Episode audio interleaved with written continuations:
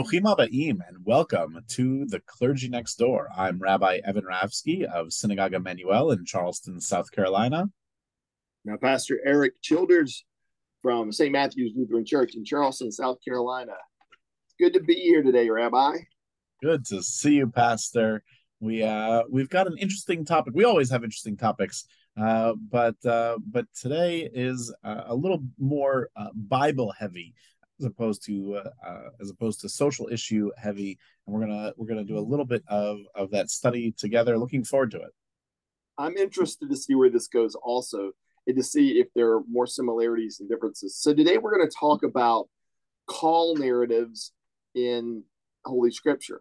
Um, and then maybe a sub topic of that is how god sometimes uses unexpected people certainly flawed people, to be players, be instruments in this narrative or in this work.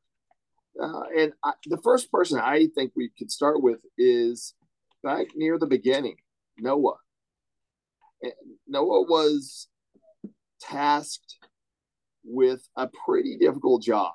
And even more difficult, it was odd. Wouldn't you say it's odd? I think it's odd to to survive the the flood uh you know it's it's it's odd. It's lucky i think you know it's uh you know eh, this will this will go right like so i can i can talk immediately about how um how we read text right and how how our how our traditions understand and read text um because you know when we talk about noah we don't we, we can start at the very introduction of it um which you know is is actually a favorite line of, of rabbis and commentators when uh, when studying uh, the studying the, the Noah narrative, right? Is is is that he's called this righteous person, right? Ish tzaddik bedorotav is the is the Hebrew, right? A righteous person in his generation, um, which opens up this door, right, for what you're saying about about about the the flaws, right? If the if the world, if the population of the world uh, merited being wiped out by a flood, and this is the best guy of all the worst people in the world. You know, how righteous is Noah really? Is the is the question. Good. Okay. So we could even dial it back a bit and say, well, Noah wasn't extraordinary. He was an ordinary person whom God called to do God's work that might be another way to look at these as well. And and I will be interested to see if, if all all of the people we're going to talk about here, I've, I've got a, a few people in mind, if they are ordinary or extraordinary. And I believe ultimately they're ordinary people who ended up doing extraordinary things. And, and again, because they were called by God. Um, so Noah was called to, yes, survive the flood, but tasked with this, this um, this really audacious effort to build this huge boat at an incredible cost. And we have you know the other thing i think is interesting about holy scripture the details that are left out and then yet the details that we have. Like we have the sort of the blueprints in a sense of, of this ark. Um, and yet we don't know uh, what jesus was like in elementary school you know, it, there's so many parts that are are sort of left out. So I just think that's very interesting that that was those details were given, and yet, um, and then in in sort of pro um help creation survive, I, I, which I think is probably the takeaway of the story. One of the takeaways of the story, but um, but the the most the strangest part in my judgment is that Noah said yes to all of this. Yes, okay, all right, I'll do it. I'll do it. You, you you pick, pick you, well, you call so to do it. So he did it right. So so again, you know, this is you know we uh, uh, this always goes back to I think the the the way that that Judaism or and, and Christianity both read text and, and look at it. Um, you know, so you could like Noah. Noah says yes, absolutely. What I would say is is again looking at at Noah's flaws more than than what he does is that um, he actually doesn't object to any of this, right? God comes to Noah and says, I'm going to kill everyone. and Noah is actually silent, right? Noah doesn't say yes or no, right? But if we actually look back at the text, Noah is pretty much silent through the entire episode. He does what God tells him to do, but he never says anything. You get later on to other uh, biblical personalities like Abraham, right, standing at Sodom and Gomorrah, and he tries to negotiate with God to save those cities. And then later on, you get Moses when God says he's going to wipe out um, the Israelites and start a new nation from Moses because the Israelites are all, uh, you know, being obstinate and and uh, problematic, and God wants to wipe them out. And and Moses actually argues to the point of saying, you know, what is that going to look like? That's going to look like, you know, this all-powerful God brought the people out into the desert just to kill them all. What are the what what's the rest of the world going to say? And Moses changes God's mind of of doing that, right? Moses argues to the point where he actually wins the argument with with God. Abraham loses the argument but still argues with God. Noah is completely silent when the and world then you have and you have Jonah who just runs away. And you have Jonah who runs who runs away at a, God later on. And so, I, I, again, the rich, the richness is the different responses they have and the different responses that God has. Right. So I'm I'm not as much of a fan of of Noah. You know, I'm not. I, I don't know. Maybe it's it's my take on it, but I'm not necessarily looking for the for the good in Noah. Right. I see him as a as a as an extremely flawed person. Um, who yes is called by God and and is able to be God's instrument in saving humanity or the line of humanity that comes from from Adam and Eve there.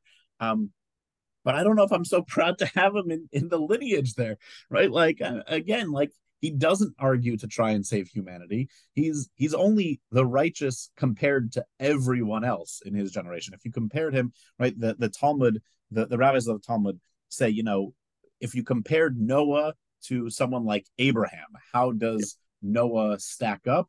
And he doesn't, right? And that he's only righteous in his generation, but not in in all the other generations. Um, Noah would not be the one who was saved, right? Noah would be with the rest of them drowning. And then what's the first thing that Noah does when he gets off the off the boat, off the ark, right? He the, the first story we get i should say obviously it takes time to to regrow the the the world but noah plants this grapevine makes wine gets drunk and ends up naked in his tent right? Uh, naked and passed out in his tent who among us right? has like sorry? Who among us hasn't rabbi? So yeah so i'm going to introduce another word then. Faithfulness maybe and i'm not sure that this this may be a difference in our two traditions that at least Noah, in all of his flaws, was faithful in this call to follow through. All right, I'll do it. I may not be the best, but I'm the one, I'm the best you got right here. And I'll do this. And I think as we look through it, that's going to happen quite a bit in in New Testament, in these call narratives of New Testament as well. Um, I think for me that the interesting hope for we readers of Holy Scripture is that we can see ourselves, our flawed selves in these stories. If God can can engage and utilize these flawed individuals, then God can do that with us too. I think that's hopeful. Maybe. Yeah, I, absolutely. I mean, God engages with with all flawed individuals. I mean, we're we're humans. We're we're we're all flawed. Um, you know and, and certainly i i think that the way that that we read the the torah and the bible and uh, and see those flaws of these characters and and not need them to be saints right? Not need them to be to be perfect or or any different than us. Uh, you know it also means that we can engage in conversation with god because because even those who are the the founders of our of our people our religion who had that um one-on-one direct or i should say face-to-face relationship with god um if even they were not not even not perfect but nowhere near perfect um right? If they were you know a drunkard right if they they were they were drunk they were they were not really good people right I'll, I'll, maintain that noah wasn't really a good person right that that if even they can have that that personal relationship with god then certainly we um, can can also um, just don't need to be perfect. So, okay, so you mentioned a moment ago Abraham and Sarah. Well, let's let's move to them. So, um, what would you say about Abraham and Sarah and their and their call narrative? So I think Abraham, you know, when we talk about Abraham and and Sarah, um, uh, and they're called to go from, you know, where they were to the land that God will will show them to to you know Eretz Canaan, which eventually becomes the the land of Israel. Um, they're they're called to follow, and they and they do follow. A lot of that call narrative is is to remove Abraham from the place where he was, to be able to have that that I think that break with his his past, right? To be to be uh, totally entrusted to God's uh, care and God's uh, oversight, I guess, right? To to have that complete faith that God will bring them to this promised land, right? The the command in the Torah there is lech lecha, right? Go, right? Go forth to the land that I'll show you. Leave your father's house, the land of your birth, and just go to this random place. And when God first says it, God doesn't even name where Abraham and Sarah are going. They just have to sort of start walking. Um, to uh, to go to the land that God will show them. So they, I think, they have more trust in God than than perhaps Noah, because Noah knew where he was going. He was getting on a boat in order to survive. Um, yes. Whether the whether the boat traveled, you know, a thousand miles or stayed right where it was and just floated on the waters, Noah at least knew what the outcome of of his story would be. Abraham and Sarah don't necessarily. Well, okay, so so we know that we knew that uh, Noah knew that there was going to be a flood. So Abraham and Sarah, in some ways, more difficult because they didn't know what was to be to happen. But then they had this incredible, another audacious um, sort of revelation. You're going to have children. Well, they were in their what early 100s. It wasn't or 90s at least. It was 90 and, and 100, yeah. Yes, and biologically not going to really happen, or at least they, as we would have said, not. It, I'm done. It's not going to happen. It's just it's not going to happen, and yet they still said yes. I think that's another hopeful, comforting message for we listeners and we readers of Holy Scripture that just when we think we have it figured out, God may not God maybe has another uh, idea. So I think that's actually hopeful. And of course, we know that Abraham. I'm going to challenge. I'm going to challenge your idea though that that they said yes right from the start. Right. Well, I'm going to challenge. This is what well, I love did. about Bible study. Right. They yes. didn't. Right. What yes. is why is why is the child named Yitzchak named Isaac? Yes. Right. Because God says this and Sarah laughs. Right. Sarah literally laughs in God's face, saying, "I'm too old and my husband is too old." Yes. So uh, you know, I don't know. Is that is that faith or is that saying you know we need to see a miracle? Well, but they ended up doing it. Here they ultimately again we're going to get to Jonah in a second, maybe, eh, eh, and and Jonah ran, but God didn't give up. And one of the things that I teach, oh, eh, and tell me if if you would agree with this or disagree it, our Old Testament covenant stories are continue over and over and over, the same story over and over. God doesn't give up on us, even though we wander away. We people of God, we always are seem seemingly through the stories of the Old Testament, we're, we're breaking our part of the covenant, but God always received us back. There was always this um, uh, when we were not resolute, God was always steadfast. Come back, come back, come back, accepting.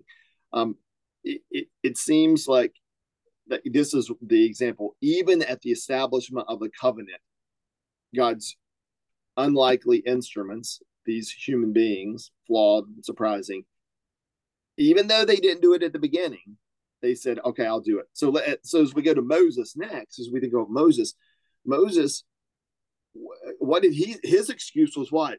I, am not a public speaker. I, am not doing. I no. You have the wrong person. And then what did God say? Well, God don't still worry. tells him to approach, right?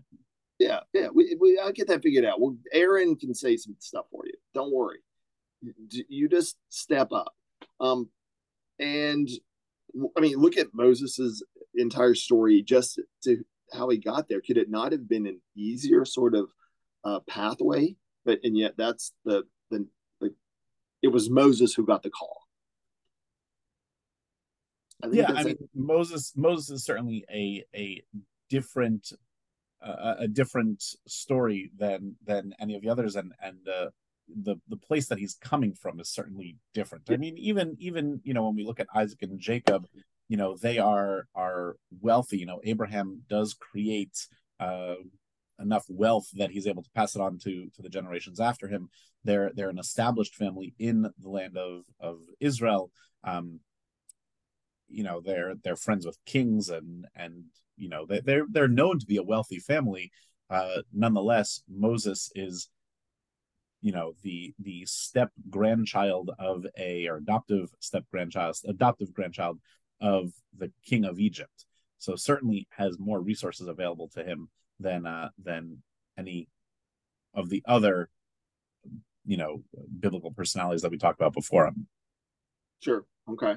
I, I, okay. I, I would I, I would uh certainly agree with that. All right, so let's go to another one. Jonah. What about Jonah? Oh wait, so I don't want to hold on before we jump though, because I want to. I do. I want to. There, we're not done with the. We're not done with the biblical with with, with the right, characters yet. We're not done with them yet. Um, you know, I, I I will say that less the the the call right when of God approaching them, and again, I know this is this is we we've talked about this often, right? About the idea of do we go to God or does God come down to to us? Um, but in Judaism, one of the phrases, it's really just a word, but one of the words that stands out with all of these ancestors, with Abraham, Isaac, Jacob, um, with Moses, is that in each of those times when God calls out to them, and one of the first interactions when God calls to them, their response is a single word, hineni in Hebrew, here I am in in English, or I am here.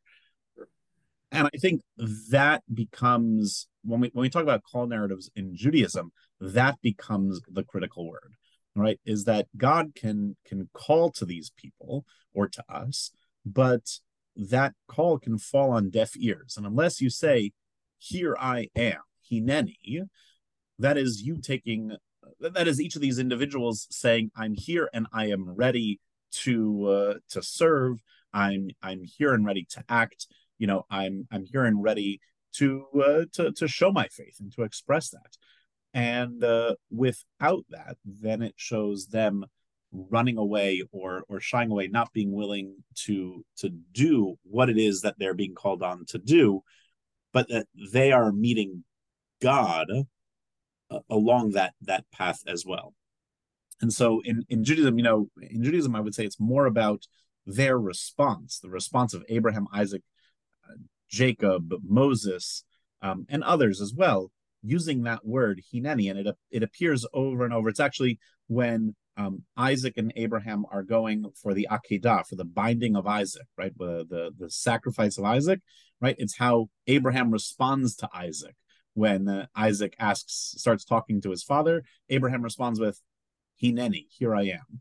Um, and then we see it appearing with between people and God over and over, and it becomes the critical phrase from the Jewish perspective when we're talking about um, uh, about those call narratives and serving God. You have to start with that phrase. Okay, uh, Greg, that's a great um, addition here because that raises questions for me. Uh, so let's take Isaiah, famously, "Here I am, Lord." Send me. So he seemed enthusiastic. He was ready to go, ready to go. But it seems as though some of these others, to me anyway, in my reading, Abraham and Sarah, Moses, Noah, Jonah, as we get into the New Testament, Paul, the disciples, all the disciples, I'd probably leave them out because I'll say why in a second. They were very reluctant they were very reluctant to do this. They they did not, especially at the beginning, say "Here I am," like some of the prophets did. It, and I, I see that even in our in our, our own congregation. Uh, and You may I don't know if you see the same as well. There are some parishioners who are first to say, "Here I am, I'll do whatever," and others you have to coax this out of them. You have to coax their maybe their potential they see in themselves or what kind of service or what gifts they have. Um, and I, again, I take the, I, I, appreciate the Isaiahs who say, "Here I am, pick me," but their hands are up first. But I also have a deep appreciation for those others who are either not confident or too busy or too lazy or whatever, who who whom God has to chase or at least pursue a bit. Yes, I was. I'm not sure there's a question in there. What's? yeah, yeah, I'm just. This is my response. Not a real question. I just. This was my response to. I. I. I think there's an important lesson for for us to know that not everybody who was part of this biblical narrative was as enthusiastic as Isaiah and said, "Here I am, send me." No, absolutely. They're they're. I mean, you used Moses as an example. Moses is a great example of someone who is completely not enthusiastic. Right? Yes. He tries to he tries to get out of it. Standing in front of the burning bush, um, he I tries am. to get out of it multiple times, saying, "You know, not me. You've got the wrong. You've got the wrong person." You know, I think there there is that difference between between Hineni, between here I am and and you know Isaiah uh, or the enthusiastic Hineni, right? Which is by saying, you know, I am here. That can simply be walking into synagogue or or into church to say, you know, here I am, right? I'm I'm ready to engage in that relationship with God. It will look different for every person because all of our relationships with God look different, right? We all connect to God differently between religions or within a single religion. We, we can connect to God differently. And so, what it means to say, here I am, I'm ready to connect and to serve, um, can be, you know, I'm, I'm ready to volunteer at every single program that that we do, and I'm going to attend every single adult ed class, and I'm going to do it all. And here I am. Hineni can also be, I'm going to show up on Saturday morning or Sunday morning and uh, you know and pray. Um, either which way, here I am. I'm I'm ready to engage. So I think taking this personally for a second, I would say from my own Hineni, I would say it was very reluctant. And I was more like Jonah. In fact, one of my professors called me Jonah often. And ultimately, my here I am was all right, here I am. I guess I'll do this to to the sort of the call of ministry. So uh, I I have some sympathy for folks. I, I, I noticed in divinity school and seminary, people around me, classmates, were so ready to be in the parish. They were so excited, and I was this. I kept quiet because I was not one of those people at all. I was certainly not Isaiah. Um, I was definitely more Jonah, and yet I, God still found a way to to engage me, but God had to do some pursuing. For sure. Yeah, absolutely. I, I, I think that's that's true of of all the the biblical characters in a way. Moses is the best is is maybe the best example of it, right? Of God has to persuade Noah, uh, sorry, Moses, um, got us persuade Moses that he is the right leader. Um, God doesn't necessarily give reasons, right? God's reasoning, but you can see that God has to work a little bit harder to convince Moses that uh, that he is the the person. Uh, you know, I think that perhaps the the best way that that um, happens is with God changing people's names right? We we haven't touched on that, but you know, when God changes a person's name, he does it to to Abraham, he does it to Joshua. that change of name is is ownership in a, in a sense Absolutely. right? Of, of, god helping to take ownership of that person and and change their relationship. Sarah also changes her name right? We shouldn't leave out the matriarchs. Uh, jacob gets the name of israel right? We can add in all these these other names. But that that change of name sort of changes the the person right? Changes their their fate uh changes their their connection with god and so you know i think that that can be in there too of of people are reluctant uh you know many of them are reluctant and god has to reach out to them in in different ways one of i actually i actually talked a little bit about this um, at a, a board meeting for for our day school uh, here in Charleston. We have uh, Hebrew Academy. It's the the Jewish day school, and I and I gave the opening uh, to the board meeting the other th- this past week, and I actually talked about how in in the Torah this week we read this part where God is at the burning bush. God is talking to uh, to Moses and says, Abraham, Isaac, and Jacob knew me by the name of El Shaddai, you will know me by this other name, this Yud He Vav He, the, the tetragrammaton, as we as we say in fancy English, right? And in like the education world, what I compared that to was that you know we have all these different characteristics of God, and, and in Judaism, God has something like 70 different names, right?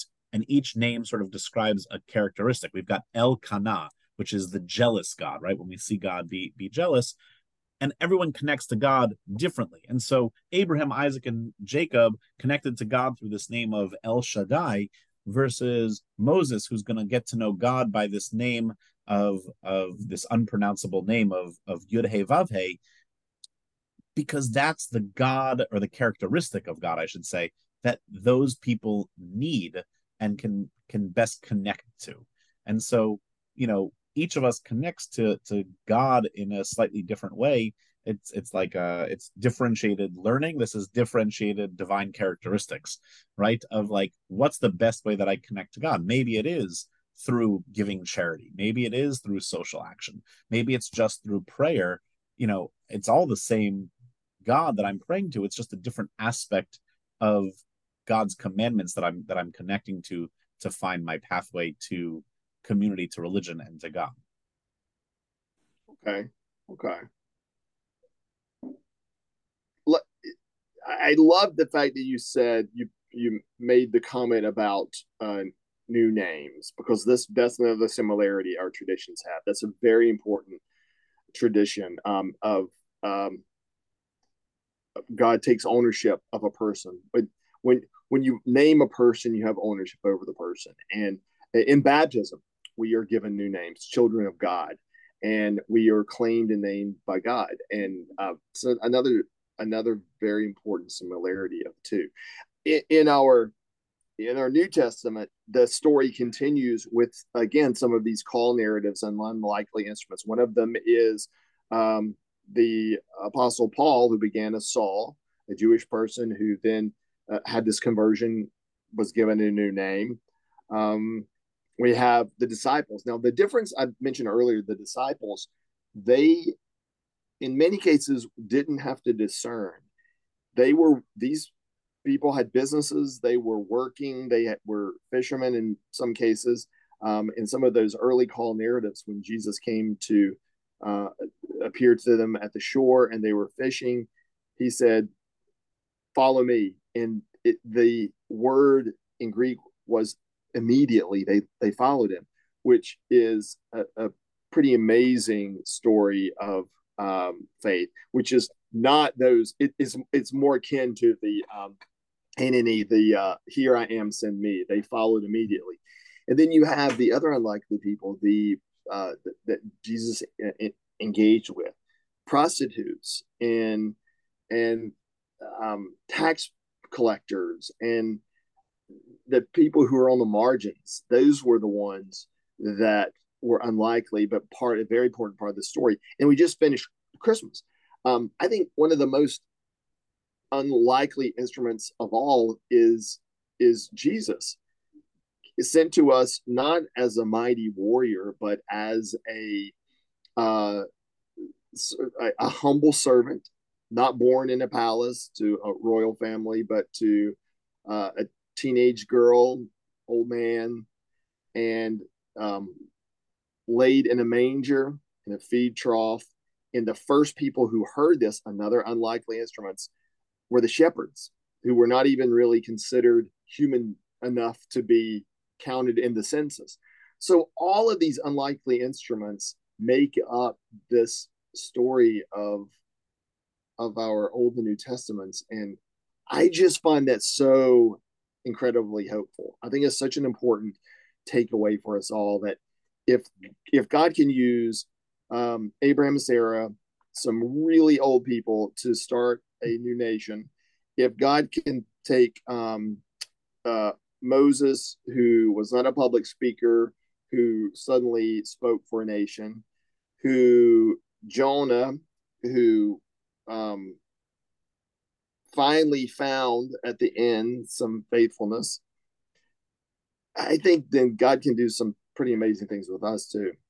Yeah, I, I, I think it, you know, more than anything, I think that that what these stories, New Testament, Old Testament, uh, Hebrew Bible, any of any of them, um, you know what they what they tell us. Look, we're we're we're actually, as I interrupt myself, we're actually coming up on Purim, the the next major Jewish holiday. In it's not till the the end of March, but the heroine of the story, Esther, right? She's she's an orphan, right? She's an and she's going to go from being an orphan to being queen and uh, and save the the Jews of of Shushan, right? Another unlikely unlikely uh, instrument of God the uh, I think that the structure of that, at least the way that I've always understood it, is I much rather have those as my biblical models than than uh, perfect people, people that that I can never attain what they have because I can never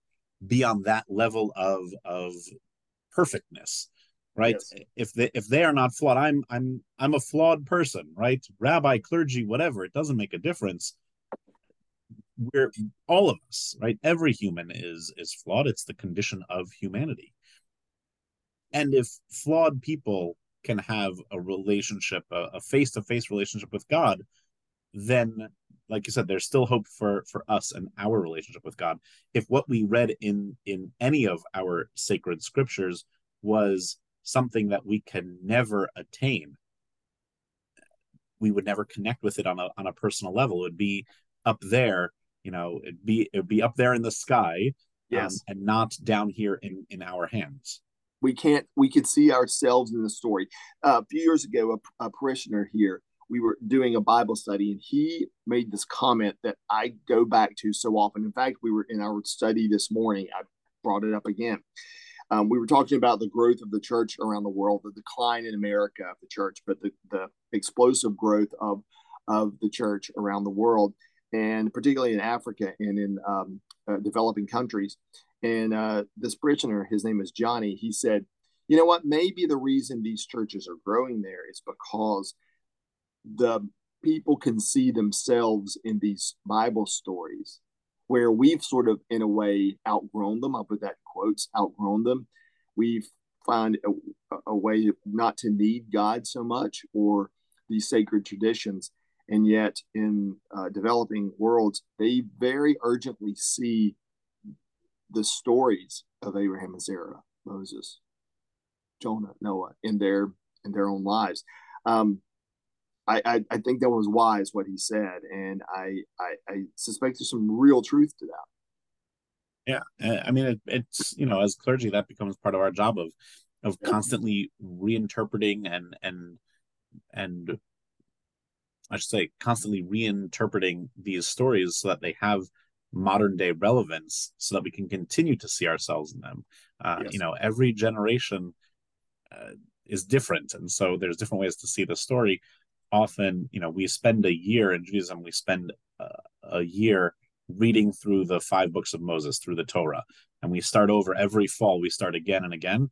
And one of the things that I always say is, you know, we might know the story, but every year the the story isn't what changes every year. It's us who changes every year. And so we can read the story of you know from genesis to the end of deuteronomy we can reread it every single year of our lives and every single year it can it can hit us in a in a different way something can connect differently because we are different um you know three four years ago right the the stories you know i don't think i've ever connected to the book of leviticus and the plagues um as i did in uh, you know 2020 or you know Noah's isolation on his boat for 40 days and 40 nights, as we did in 2020, or even the Israelites, um, you know, being afraid to go out of their house uh, the night of the before the Exodus, right? Because if they go out of their house, they're going to to you know die, right? That hit home like never before in in 2020. I don't think I'll ever experience, God willing, we'll never experience something like that again. But that one year, I experienced the Torah very differently than I did any other years before or or after. And every year the stories mean something different um, because of of who we are and and how we're called to understand and engage with with the Bible. It's an important task we have. That's right. So, what are we talking about next week, Rabbi? Next week on uh, the Clergy Next Door podcast, we're going to be discussing Tu B'Shvat and creation. Tu B'Shvat is a Jewish holiday, a minor Jewish holiday, uh, all about the environment. We'll be looking at how that interacts with uh, with our religion's understandings of our responsibilities to this world, as well as uh, the act of, of creation.